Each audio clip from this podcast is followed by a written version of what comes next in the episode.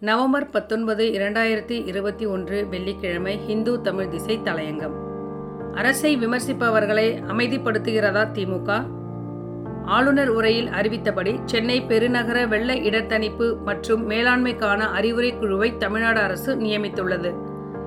ஓய்வு பெற்ற ஆட்சி பணித்துறை அதிகாரியும் தேசிய பேரிடர் மேலாண்மை ஆணையத்தின் திட்டப்பிரிவு கூடுதல் செயலாளராக பணியாற்றியவருமான வே. திருப்புகழ் நியமிக்கப்பட்டிருப்பது பொருத்தமானது. இந்த அறிவுரை குழுவில் சென்னை வளர்ச்சி ஆராய்ச்சி நிறுவனத்தின் முன்னாள் பேராசிரியர் எஸ். ஜனகராஜனும் இடம்பெற்றுள்ளார் என்பது குறிப்பிடத்தக்கது. நீர் மேலாண்மையில் அரசுகளின் தவறான அணுகுமுறைகளை தொடர்ந்து கவனப்படுத்தியும் அவற்றின் விளைவுகள் குறித்தும் எச்சரித்து வருபவர் எஸ். ஜனகராஜன். திமுக அரசால் நியமிக்கப்பட்டு வரும் இத்தகைய குழுக்களில் அரசின் செயல்பாடுகளை கடுமையாக விமர்சிப்பவர்களும் கூட இடம்பெற்று வருகிறார்கள் என்பது பாராட்டுக்குரியது. நீட் தேர்வின் மூலமாக மருத்துவ சேர்க்கை நடத்துவதால் மாணவர்களுக்கு ஏற்படும் பாதிப்புகள் குறித்து ஆராய்வதற்கு நீதிபதி ஏ கே ராஜன் தலைமையில் அமைக்கப்பட்ட உயர்மட்ட குழுவில் மருத்துவர் ஜி ஆர் ரவீந்திரநாத் பேராசிரியர் எல் ஜவஹர்நேசன் ஆகியோர் இடம்பெற்றிருந்தனர். மருத்துவர்கள் மருத்துவ மாணவர்கள் போன்றோரின் உரிமைகளுக்காக போராட்ட களத்தில் நிற்பவர் ஜி ஆர் ரவீந்திரநாத். மத்திய அரசு கொண்டு வந்த புதிய கல்விக் கொள்கையை கடுமையான விமர்சனங்களுக்கு உள்ளாக்கியவர் எல் ஜவஹர்நேசன். இடதுசாரி கருத்துப்போக்கு கொண்டவர்களான இவர்களை திமுக தலைமையிலான அரசு அரவணைத்துக் கொண்டுவிட்டது. தமிழக அரசு நியமித்திருக்கும் சமூக நீதி கண்காணிப்பு குழுவின் தலைவராக சுபவீர பாண்டியன் நியமிக்கப்பட்டுள்ளார். திமுகவின் அறிவிக்கப்படாத கொள்கை பரப்பு செயலாளராக அவர் செயல்பட்டு வருகிறார் என்றாலும் கூட சமூக நீதிக்கான நீண்ட நெடிய போராட்ட வரலாற்றை இளைய தலைமுறைக்கு நினைவுபடுத்தி கொண்டிருப்பவர் அவர்.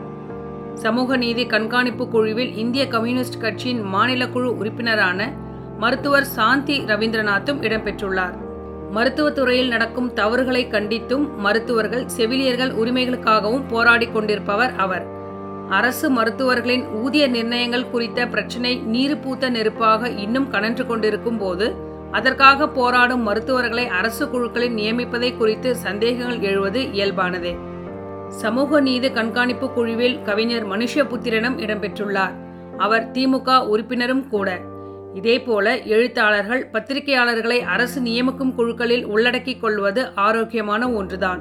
ஆதி திராவிடர் மற்றும் பழங்குடியினர் ஆணையத்தின் துணைத் தலைவராக தலித் முரசு இதழின் ஆசிரியரும் மனித உரிமை செயல்பாட்டாளருமான புனித பாண்டியன் இலங்கை தமிழர் நலனுக்கான ஆலோசனை குழு உறுப்பினராக பத்திரிகையாளர் கோவி லெனின் என்று நியமனங்கள் தொடர்கின்றன.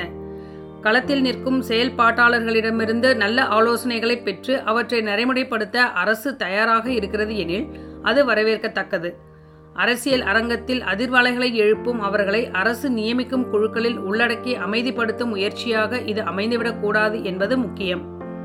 இந்த நாள் நாம் அனைவருக்கும் இனிய நாளாக அமைய வாழ்த்துக்கள்.